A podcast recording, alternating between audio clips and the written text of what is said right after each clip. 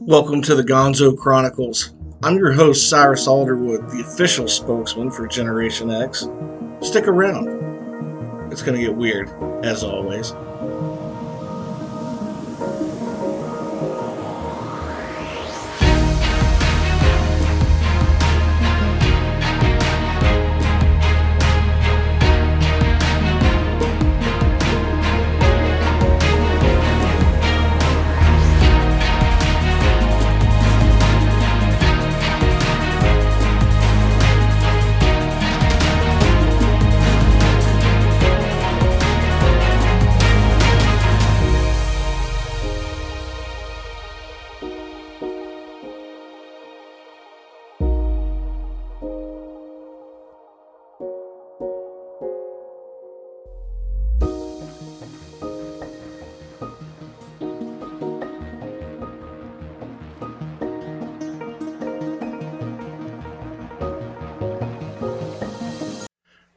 You guys remember that, that show that used to come on TV called Unsolved Mysteries? Well, that was a really, really great show. Um, I always enjoyed that. But the only thing is, you know, there's so many mysteries that are still out there that are unsolved. It's amazing how many are out there. High profile cases, too. Uh, one that comes to mind, obviously, Jack the Ripper. Uh, another one would be the uh, Casey, uh, not the Casey Anthony, but little JonBenét Ramsey if you remember uh, that uh, terrible, uh, terrible case back in the early 90s. And who could forget some of the crazy stuff that happened in the 90s? Where's my Gen Xers at?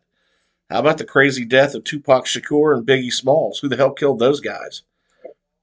There's all kinds of uh, unsolved cases out there. And I actually, I'm just going to bring up maybe a handful tonight that are not so well known. I wanted to bring these up on the show because there's so many unsolved cases that are absolutely fascinating that just really never sinked into the pop culture or stuck around long enough. Um, there were uh, actually, you know, the, the one that, you know, high, obviously high profile, uh, JonBenét Ramsey. Um, and that was back in 96 in Boulder, Colorado. And I know in recent years they've had some breakthroughs, but they really haven't really haven't found out who did that yet. They probably have a great idea, but just not enough proof. Another crazy case from the 60s and 70s the Zodiac Killer. There's actually a movie called Zodiac with Jake Gyllenhaal in it that's actually really, really good. Um, a good representation of that particular case. And like I mentioned, Jack the Ripper. Um, one of the, I think I talked about this uh, case previously on the show, but there was the Black Dahlia murder from 1947. And that was 22 uh, year old Elizabeth Short. She was found on um, uh, the uh, 3800 uh, Norton Avenue in Los Angeles on that block in California. Her body was cut in half. She was so pale and drained of blood that the woman who found the body actually was mistaken and thought it was a mannequin at first but the body was cut with surgical precision. Uh, left no trauma, or actually, there was no internal organs, uh, no no trauma to the internal organs or bones. Her face was cut from her mouth to her ears, leaving this big, huge smile, which kind of you know reminded you of the Joker. But this was you know before that era. Crazy thing was, there's no blood on the ground when it happened, so the cops had to believe that the body was moved after she was murdered. Um, anyway, that is an amazing case. And uh, there's a, a, police officer, former detective, retired guy, who wrote a book called Black Dahlia Avenger, claiming that the killer he thinks was his own father. But I'm going to mention a few on the show that are un, like relatively unknown, and one that's very, very well known. But I kind of want to jump into a couple things here before we get into that topic. Um, there's a particular friend of mine she's been on the show before and uh, a couple times. And um, i'm not going to name names but if you if you follow me on facebook and if you follow her on facebook you'll see she's gone through quite a quite a recent bit of trauma and was in the news out in utah. Um, not for anything good uh, but domestic violence. And that is such a terrible terrible topic. And it actually is very hard to even talk about even with me. But you know, she she was going through such a hard time. She was smart enough to actually where she has a podcast of her own, use her equipment to record what was being said. And so now the police have all that. And uh, this guy was saying, just I was reading the article that she posted online, and it was just wow. Talk about somebody absolutely going off their rocker. Um, her husband certainly did. It was clearly unstable and incredibly dangerous. Um, not just dangerous to her, but dangerous to the community and society at large. If you listen to, you know, they had to beep out a lot of what he was saying because he was dropping f bombs everywhere, but threatening um, civilian protesters, presidents. yeah, the guy was not just that, but then like you know was very violent with her. But she's okay now. Um, but uh, I mean, those those scars they, they last. They they never really go away. That kind of trauma, that kind of fear, and I've seen this in people where this has happened. And honestly, it's it's a, it's a sad, sad thing to say. And you know, I'm no stranger to pissing some people off on Twitter, but you know, I will say this: I mean, anybody, any guy who is asinine enough, stupid enough, and just angry enough to go bullying and beating women around, you're not a man. Do yourself a favor, castrate yourself, move back into mommy's basement because you are not a man. I mean, that is absolutely my my take on that. The only thing worse than beating a woman around is beating your children, and both deserve a grade A ass kicking. And uh, this guy, I hope he sees, you know, the strong arm of justice for you know what what she had to go through and not just that, for some of the threats this guy was making. Um, just unconscionable. But anyway, you know, sending some warm thoughts and vibes to her. Hope she's hope she's doing well. I'm not sure if she's she'll listen to this show or not, but if she does, she knows who she is. And uh, we're all thinking about you and, and wishing you well. Um, another thing I wanted to bring up, actually, you know, like I said, I'm no stranger to pissing some people off on Twitter. Well, apparently on my last episode, I made an off the cuff remark about Ben Affleck, and oh my God, leave it to somebody like that spotted the Ben Affleck. I heard the Ben Affleck comment to drop an email. That's okay. It's okay. I did not accuse Ben Affleck of blowing Harvey Weinstein. Let's get that straight. Um, I don't like Ben Affleck as an actor. He's a terrible actor. My only, the only thing I said on the show, if you go back and listen to the one I did with uh, E. Cooper, and hopefully she she may be listening. Hope you're hope you're recovering and healing well, um, and come back soon. And uh, uh, she's she's had some uh, medical issues she's been working through, but she'll be back. Um, all I said was like, how in the hell did Ben Affleck land all these major major roles? I said, who did he blow to have to get these jobs? And I was like, oh, wait a minute, he was best friends, really good friends, and worked a lot with Harvey Weinstein. I wonder if he's crying me too right about now. That was all I said. I just so I didn't say he was blowing Harvey Weinstein. I might have alluded to it. I don't know. Anyway, anyway, some people don't have a sense of humor about it. Um, but that that's okay. I did, you know, I, I will give Ben Affleck, uh, you know, kudos on a couple of roles. I really liked um, Good Will Hunting and um, he uh, he was I liked like going back to the Kevin Smith stuff like Clerks and uh, Chasing Amy. Good stuff. I really enjoyed that. Um, yeah, what was uh, uh, Batman Begins? No, that was the good Batman. That was that was uh, Christian Bale. Sorry about that. I often tell myself like you know, if you're in a tough situation, what would Batman do? Not the Ben Affleck Batman, he's a wuss, but like the real Batman. What would, what would the, the cool Batman do? ben Affleck. Anyway, moving moving right along, moving right along. So it's fall. The leaves are falling. I'm excited about that. The leaves have been changing. Those of you that know me know I'm colorblind, and uh, well, partially colorblind. So in the fall, I get this whole kaleidoscope, the spectrum of colors. And I was talking with a friend the other day, and uh, they were like, okay, some of the in the fall, I always like to go on like a little day drive and just see things, take pictures, and uh, I just enjoy beautiful scenery. And um, now I don't share a lot of beautiful scenery on social media, like or, or sometimes on Instagram. I'll post some photos up there. Maybe I've taken, um, because I love seeing beautiful things on Instagram.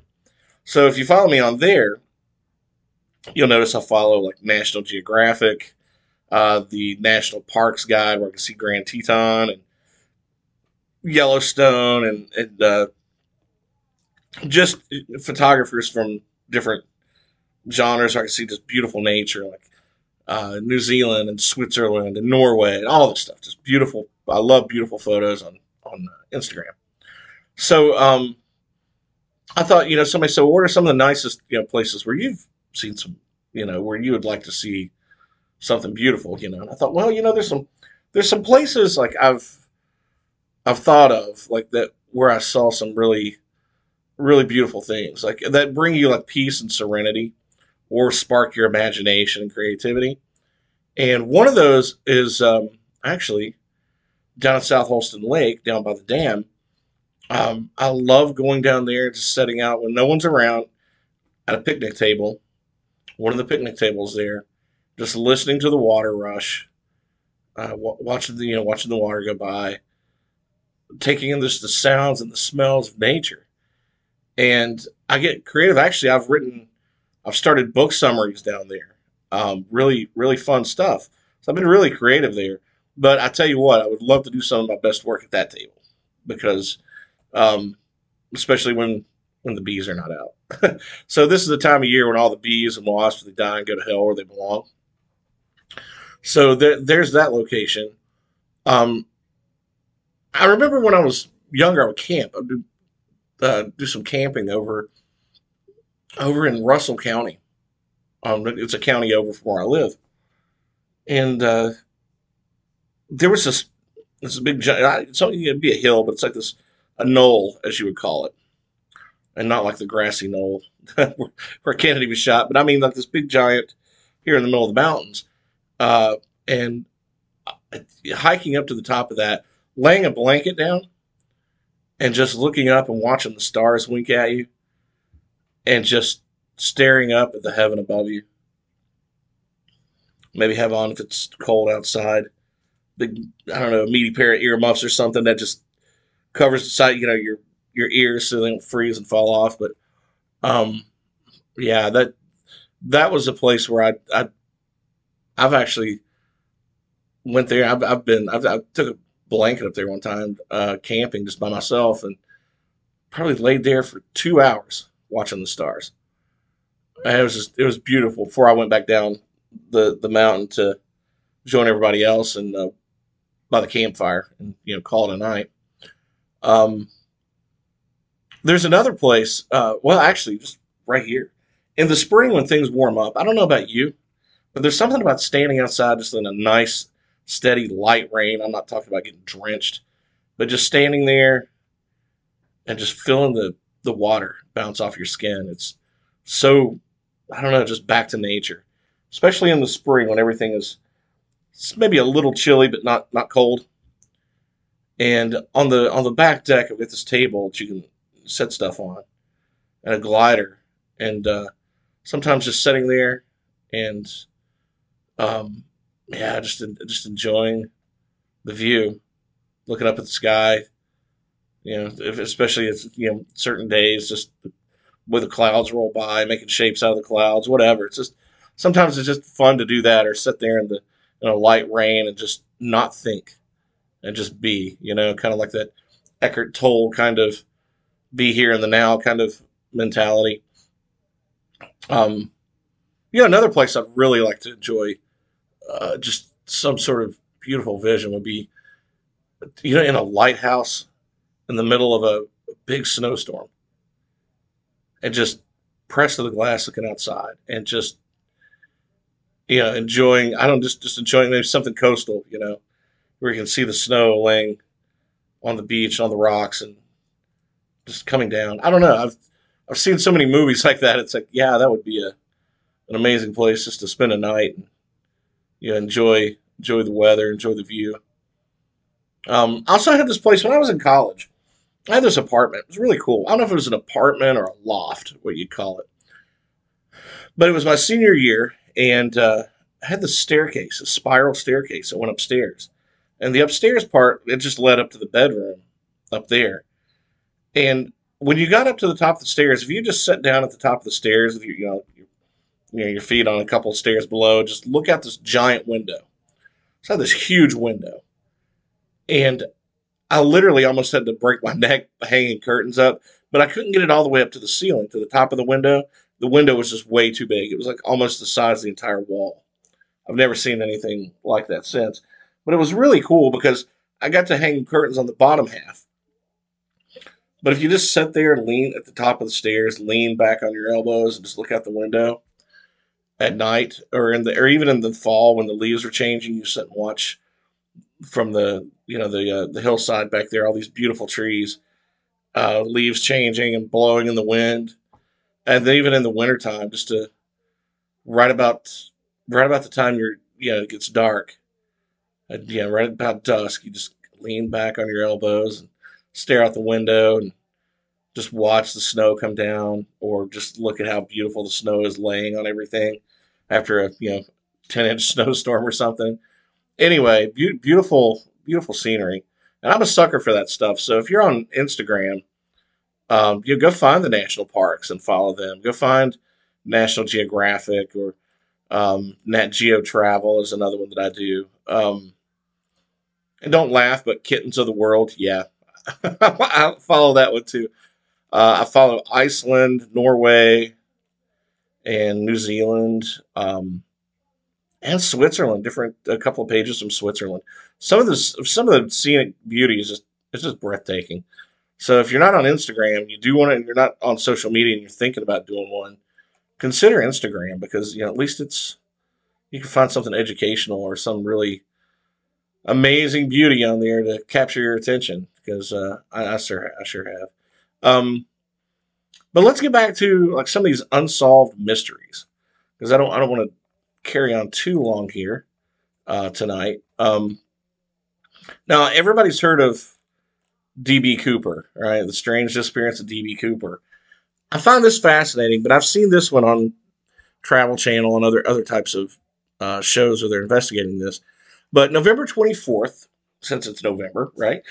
November 24th, 1971, this man identified as Daniel Cooper bought a uh, one way ticket to, uh, on Northwest Airlines from Portland, Oregon to Seattle, Washington.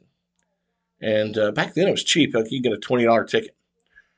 So, anyway, this guy Cooper was described as being in his mid 40s, had a business suit on, an overcoat, white shirt, black tie carried a briefcase, and also carried this brown paper bag. But before the flight took off, he ordered, he ordered this uh, bourbon and soda from a flight attendant. And after the plane was airborne, uh, he, he handed the flight attendant a note. And at first, she put it in her pocket without looking at it, probably thinking, hey, this guy's hitting on me, whatever. But then Cooper told her, Miss, you better look at that note. I have a bomb. Well, then he told her the bomb was in his briefcase and asked her to sit next to him. He opened the briefcase to reveal red colored sticks surrounded by wires. And then he told the flight attendant to write down everything he was saying and take it to the captain. The note said, I want $200,000 by 5 p.m. in cash, exclusively in $20 bills, put in a knapsack. He asked for two back parachutes and two front parachutes. And he said, when we land, I want a fuel truck ready to refuel. No, st- no funny stuff, or I'll I'll set this bomb off. So these FBI agents they gathered all this ransom money from uh, different banks around the Seattle area. Uh, Seattle police they went and got the parachutes guy was uh, looking for from a local skydiving school. And when Cooper claimed his demands, uh, were met, he uh, he uh, allowed all the passengers and some of the crew to actually get off the plane in good faith. He told the remaining crew to refuel the plane and chart a course for Mexico City while he was staying below, while and, and, and while they were flying to stay below 10,000 feet. Well, during the flight, he put on a pair of these wraparound sunglasses, which uh, uh, the one that everybody's seen in the official sketch, and he's been famous for that. And uh, a little bit after eight o'clock, somewhere between uh, Seattle and Reno, Nevada, they say, he jumped out of the rear door of the plane with two of the parachutes and the money. The guy was never seen again. And they have been looking for this guy for over 45 years. And they have uh, no no conclusive uh, decisions have been made on the man's identity, uh, or even if he lived after he jumped. I mean, they, they never found a body. Uh, they never. There's, there's some speculation that some people found some of the money, but they they can't be sure. And it's uh, to this day, it's still one of the best cold cases in uh, FBI history. Um, and you still see it on some shows today. Here's a strange one from uh, not Arizona, Australia. And this goes back a ways. December 1948, on Somerton Beach in uh, Adelaide, Australia, uh, they body washed up. The, the body was a man uh, who was just dressed to the nines, right? Shoes polished. Um, they found him slumped up against a wall. Um, they they thought maybe the guy died of like heart failure or something, or maybe poisoning. But they did an autopsy and they found no trace of poison. Uh, the guy didn't have a wallet or any ID, and uh, all the tags in his clothing were cut out, is odd. Uh, they took fingerprints, uh, but those are not identifiable. Uh, they even put a photo of the body in the newspapers, and still no one knew who the guy was. So anyway, four months goes by. Um, the detectives they found a hidden pocket that was sewn inside his pants. And inside the pocket was this rolled up piece of paper from this really rare book called the uh, Rubaiyat. And, and uh, that is spelled R U B A I Y A T. You go look that up for yourself. It's kind of a. I'm not sure what any of that had to do with him, but the piece of paper had the words uh, Tamam Shud on it. And translation means it has ended. So after months of trying to find the exact book, where this page was torn from, um, they decided, that, you know, we're just going to go ahead and bury this man without any ID. They took a, you know, cast of his face and um, they embalmed him to preserve him. Anyway, eight months later, this guy walks into a police station and he claimed that just after the body was found, he found a copy of this book, The Rubaiyat, in the back of his car that he kept parked near Somerton Beach. Well, he thought nothing of it until he read about the search in the newspaper article. And sure enough, the book had a part of the final page that was torn and it matched the piece of paper that was found in the man's in his pants inside the hidden pocket. Well, inside the book, uh, there was a phone number and some strange code. They didn't they didn't know what it was. The phone number uh, they they called it and they found it belonged to a woman named Jessica Thompson who lived nearby. They go to interview her. She's very evasive. You know, she claims she was going to faint when she saw the bust of the dead man and denied knowing him. But she did say that she did sell the book to a man named Alfred Boxall.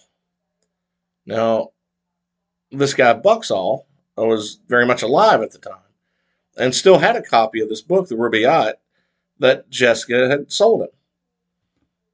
So the code that was found uh, ended up being even more unhelpful. And today, despite people for all these years trying to crack that code, just kind of like the Zodiac, no one has cracked the code. It's still a crazy mystery to this day. And uh, you know, I find that I find that really interesting. Now, on a previous podcast, I was talking about terrorism, and uh, I said, you know, the United States before 9 11 was really no stranger to terrorism. And I briefly mentioned uh, the Wall Street bombing of 1920. And a lot of people, it's surprising, like a lot of people haven't heard of that. And honestly, I had not heard of it until maybe 10 years ago when I found a book that was a fictional book, but written uh, with that event as the backdrop. I thought, oh, wow, that really, really happened. So here's what happened actually during uh, the lunch rush on Wall Street. Uh, it was in September of 1920. This nondescript man driving a cart pressed uh, an old horse forward in front of the U.S. Assay office, which is right across from the J.P. Morgan building.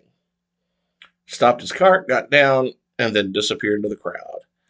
Uh, a few minutes later, this cart exploded to this huge hail of metal fragments everywhere, right? So it's kind of like what that Tsarnaev, Dzhokhar Tsarnaev guy did in the, the Boston uh, Marathon bombing. You know, these pressure cookers, you put all kinds of little pieces of metal in there, and these turns into just dangerous shrapnel. Well, anyway, that's what this guy did. Uh, it killed more than 30 people. It injured 300. Uh, they say the you know the writing. If you read some of the papers back then, which I think you can find uh, some clippings online, um, they said it was just horrific, and then the death toll kept going up as the day wore on, and, and more victims showed up with injuries, and you know it wasn't obvious at first that it was an act of terrorism. It was just viewed as some sort of an accident. So maintenance crews were clearing up the damage overnight. And, uh, they were kind of throwing away any physical evidence that could be crucial to identify who did this. By the next morning, Wall Street was back in business. So anyway, conspiracy theory is going all around. Uh, but the New York Police and Fire Departments, uh, the FBI, uh, or the Bureau of Investigation, which was the predecessor of the FBI, and the U.S. Secret Service were on the job to find out the truth. And uh, each lead was pursued. The Bureau interviewed hundreds of people uh, that had been around and, uh, you know, that before and, during and after the attack, but they collected very little information. So people really didn't have many, uh, you know, recollection, uh, recollections who the driver was or the wagon was kind of vague. Some people describe the wagon as being one thing, some another. Anyway, it was kind of pointless. And uh, anyway, the, the NYPD was able to reconstruct the bomb and uh, the fuse mechanism. But there was a lot of debate about the, just, I guess, the nature of the explosive. However, the most promising lead actually uh, come prior to the explosion. Uh, a mailman had found four uh, flyers that were just like crudely spelled. And anyway, in the Wall Street area to form a group calling itself the American Anarchist Fighters. And uh, and this group was demanding the release of political prisoners. Now I don't I don't know much about that group. I didn't look them up, but the letters they seem similar to the ones used the previous year and two bombing campaigns, which are led by Italian anarchists. So the Bureau investigated up and down the East Coast, all up and down to try to trace the printing of these flyers, but they couldn't trace where they came from. Based on the bomb attacks over the previous decade, the Bureau initially suspected followers of the Italian anarchist uh, Luigi uh, Galleani. Uh, he had committed the crime, but couldn't be proved. And Galleani had already fled the country. Over the next three uh, years, hot leads turned cold, um, and all the trails just led to dead ends. Actually, they were also not just looking into anarchists, but communist groups uh, that were very likely to have done this. Um, and uh, yeah, really, really interesting case because the bombers are never identified. And uh, you know, here's an interesting case that was not very well known. This will be my last one. We'll keep this short. Um, Elisa Lam. Now, if you notice, anybody who has Netflix, there's been this really popular series about what happened at the Cecil Hotel, and uh, and and that's located in uh, downtown L.A. Well, in 2013, a 21 year old Canadian tourist, uh, Elisa Lam, checked into uh, the you know the Cecil Hotel, but she never checked out when she was supposed to on February 1st, and nor had she had any contact with her parents. Um, so the police department was contacted and this this is this case was weird. Uh, this um, anyway on February nineteenth, eighteen days from the last time she was seen, Elisa Lam's body was found floating and naked in the water tank on the roof of the Cecil Hotel, and her body was found uh, because because some of the guests that stayed there were complaining about the water pressure. Um, one couple even said that uh, the water was coming out black and had a bad taste. Um, so, according to the hotel manager, when Elisa Lam had originally checked in, she was staying at a hostel style room with some other travelers. But later was moved to her own private room due to complaints from her roommates about just odd behavior out of this girl. The last time she was seen was on a surveillance footage on the hotel's elevator. The footage showed her acting, well, kind of weird, like she was hiding. Uh, she also moved her hands in weird, uh, some said it was like in inhumane ways, and it looked like she was talking to someone who was out of the security view's camera or out of the yeah out of the view of the camera. And after her uh, body uh, and the surveillance footage was found, they you know I guess some people thought maybe she was on some sort of hallucinogenic drug. Even though Lam took four different medications for a bipolar disorder, uh, toxicology studies reported that there were no traces of any drugs or alcohol that could have contributed to her death. So even the medication she was supposed to be taking, she was not taking. Uh, there was also a theory that she was uh, murdered and uh, died as a result of drowning, but the autopsy report showed no evidence of trauma. So to this day, no one knows how she was able to access the roof or climb into the water tank and shut the 20 pound lid by herself. So some someone had to help. someone had to help. So anyway, if you haven't seen the the uh, Cecil Hotel uh, on uh, Netflix, it's if you're into true crime, it's certainly one worth touching, uh, taking some time to watch. And I think maybe in a future episode, I'm totally going to spoil Midnight Mass for anybody who hasn't watched it yet. That had such a Salem's Lot feel to it. Got to talk about it. But as for tonight, we'll we'll call it quits.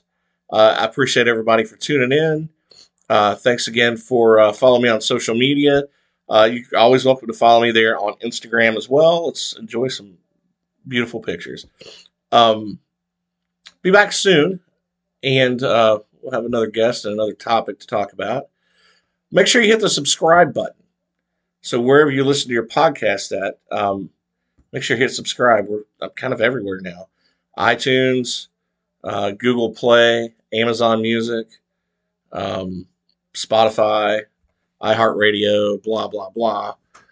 And don't forget to jump over to Amazon. Hey, it's almost Christmas time. For the people that you know that love to read, I'd love for you to consider picking up one of my books as a gift for, for uh, folks. You can find me on Amazon.com. All my stuff is available in paperback and Kindle. I got several titles out there. If you know somebody that loves horror and you want to stick with short stories, bedtime stories for the terminally afraid and dark places, right up your alley. Also, if you like comedy, don't forget my Gonzo Chronicles series. I'm on book three. I know it's slow going writing this book, this series, but I've had some other projects and been like just the regular day job that takes time. But uh, check out Gonzo, the Gonzo Chronicles of Barry Duke, Volume 1 and Volume 2. And uh, make sure you check out Pot of Gold.